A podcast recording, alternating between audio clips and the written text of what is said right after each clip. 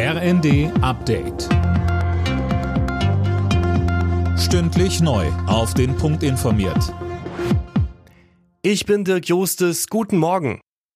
Der ukrainische Präsident Zelensky glaubt weiter nicht, dass ein ukrainisches Geschoss für den Raketeneinschlag in Polen verantwortlich ist.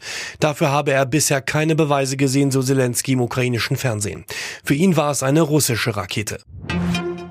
Mehr als vier Jahre nach dem ersten Drohschreiben mit der Unterschrift NSU 2.0 geht heute der Prozess gegen den mutmaßlichen Verfasser zu Ende. Jana Klonikowski. Am Landgericht Frankfurt am Main wird das Urteil erwartet. Siebeneinhalb Jahre Haft hat die Staatsanwaltschaft gefordert. Der Angeklagte soll zwischen 2018 und 2021 mehr als 80 E-Mails und SMS mit volksverhetzenden und beleidigenden Inhalten verschickt haben. Vor allem an weibliche Empfänger, Politikerinnen, Journalistinnen, Promis. Der Angeklagte bestreitet die Vorwürfe. Bei den Kongresswahlen in den USA haben die Demokraten offenbar ihre Mehrheit im Repräsentantenhaus nicht verteidigen können. Medienberichten zufolge haben die Republikaner die zur Kontrolle nötige Zahl an Sitzen geholt.